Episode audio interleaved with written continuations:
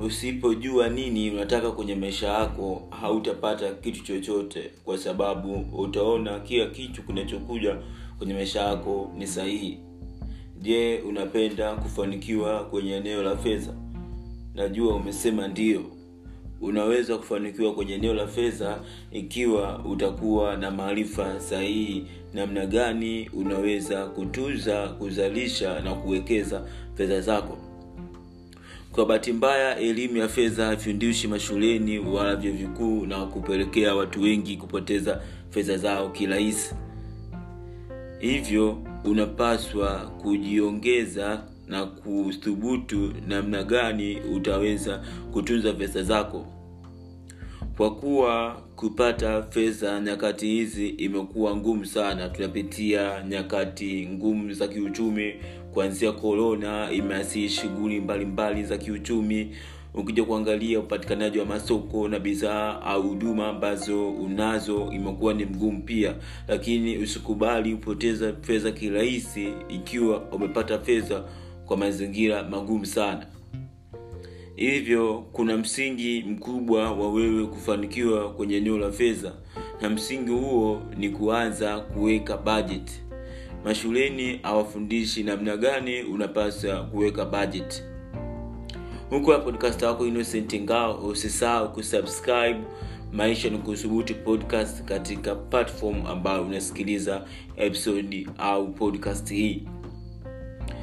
Ili upige hatua kwenye eneo la fedha unapaswa kupanga bajeti bajeti ni nini? Bajeti ninakuonyesha mtiririko wa matumizi yako ya kila siku. Na sifa kubwa ya bajeti ni kupangilia fedha zako kabla haujaanza kutumia kwa maana ya kufanya matumizi. Siku ya leo nimekuandalia kanuni ambayo itakusaidia wewe kuanza kupanga bajeti na hii kanuni imeleta matokeo makubwa kwa watu wengi ikiwemo mimi pia podcast wako innocent. Kanuni hii ni asilimia mia moja ambayo imegawanywa katika sehemu kubwa nne. Asilimia arobaini imewekwa katika mahitaji ya muhimu na ya lazima kwa maana ya needs kundi la pili ni asilimia thelathini imewekwa kwa ajili ya saving and investing kwa maana ya kuweka akiba na kuwekeza. Kundi la tatu limewekwa kwa ajili ya mahitaji ambayo si ya muhimu wala ya lazima kwa maana ya want. Kundi la nne ni asilimia kumi ambayo limewekwa kwa ajili ya mahitaji ambayo si ya muhimu wala si ya lazima na kundi la tano ambalo limewekwa ni kwa ajili ya fungu la kumi. Hivyo nitaanza kukupa mchanganuo katika makundi haya matano yatayokusaidia wewe kuwa na bajeti ya fedha zako. Kitu ambacho unapaswa kufanya sasa ni kuanza kuandika hivi asilimia arobaini ni kwa ajili ya mahitaji ya muhimu na ya lazima.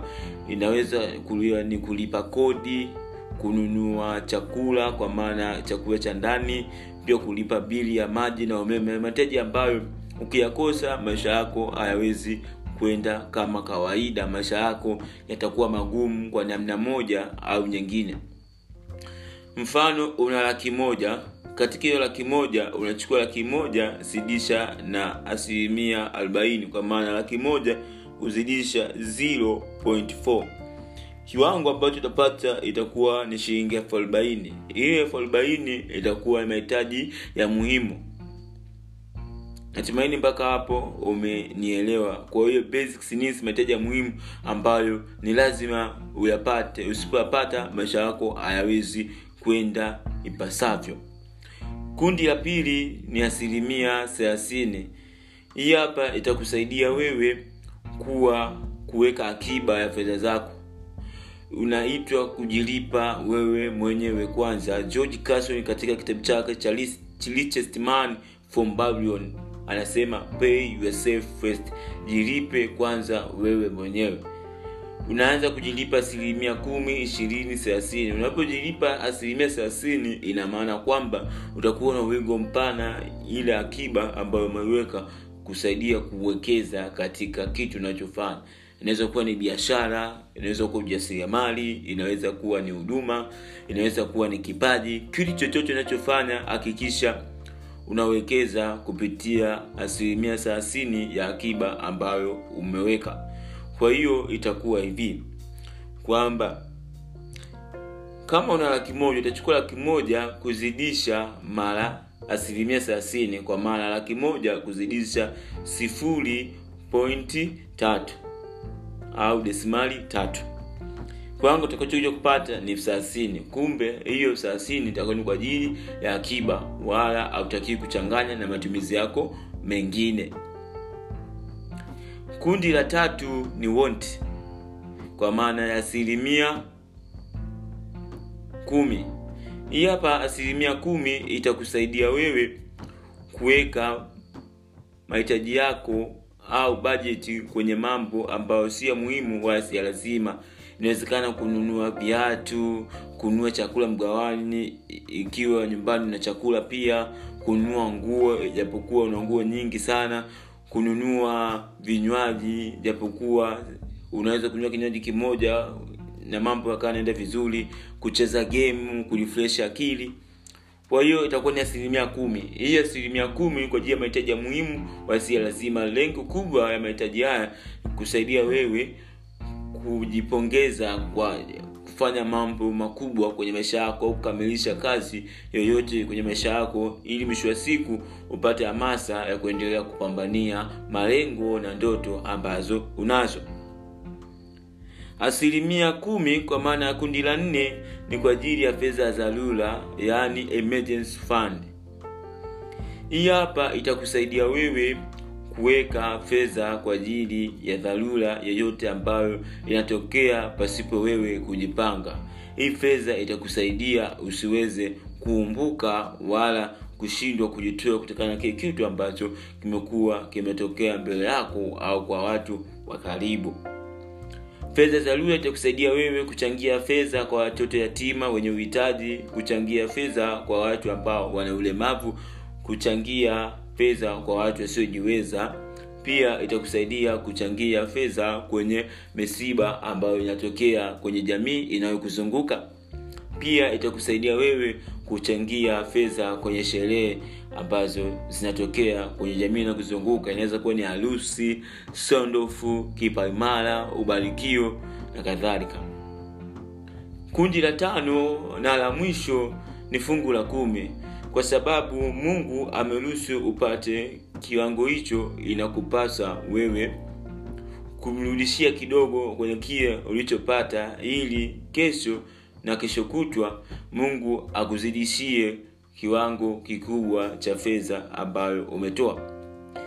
Kama umepata laki moja hakikisha elfu kumi ni kwa ajili ya mungu wako natoa ukiwa namaanisha. Kama umepata elfu kumi elfu moja ni kwa ajili ya mungu wako kwa ajili ya fungu la kumi. Waislamu wa kristo dini yoyote jitahidi unatoa fungu la kumi. Ndio maana rob sharma kwenye kitabu chake cha who will cry when you die nani atalia siku ambayo utakufa anasema kwamba fedha yako itakuwa na baraka pale kila unaposhika unaiombea baraka kwa watu wengine ambao wanaohitaji baraka kwa watu wengine ambao wataigusa hiyo fedha ikawe chanzo cha wao kubadili maisha yao. Kupitia hivyo itakusaidia mungu kukubariki zaidi na zaidi na hakika kanuni hii katika vipengele vitano kipengele cha kwanza ni asilimia arobaini kwa ajili ya mahitaji ya muhimu na ya lazima basic needs. kundi la pili ni asilimia thelathini kwa ajili ya kuweka saving and investment kwa maana ya akiba na kuwekeza kundi la tatu ni kwa ajili ya mahitaji ambayo si ya muhimu wala si ya lazima kwa maana ya wonti kundi la nne ni kwa ajili ya kuweka fedha za dharura yani emergency fund. Kundi la tano na la mwisho ni kwa ajili ya fungu la kumi kwa ajili ya mungu wako. Na uhakika kabisa umejifunza kwenye podcast hii. Ulikuwa na podcast yako innocent ngao. Usisahau kusubscribe na kupiga screenshot podcast hii kisha share kwenye ukurasa wako instagram au insta story kisha ni tagi lolo underscore na mimi nitakupasha lout kwenye ukurasa wangu. Pia subscribe ili wa kwanza kupata podcast kila wiki. Kumbuka kauli mbiu maisha ni kusubutu Ukis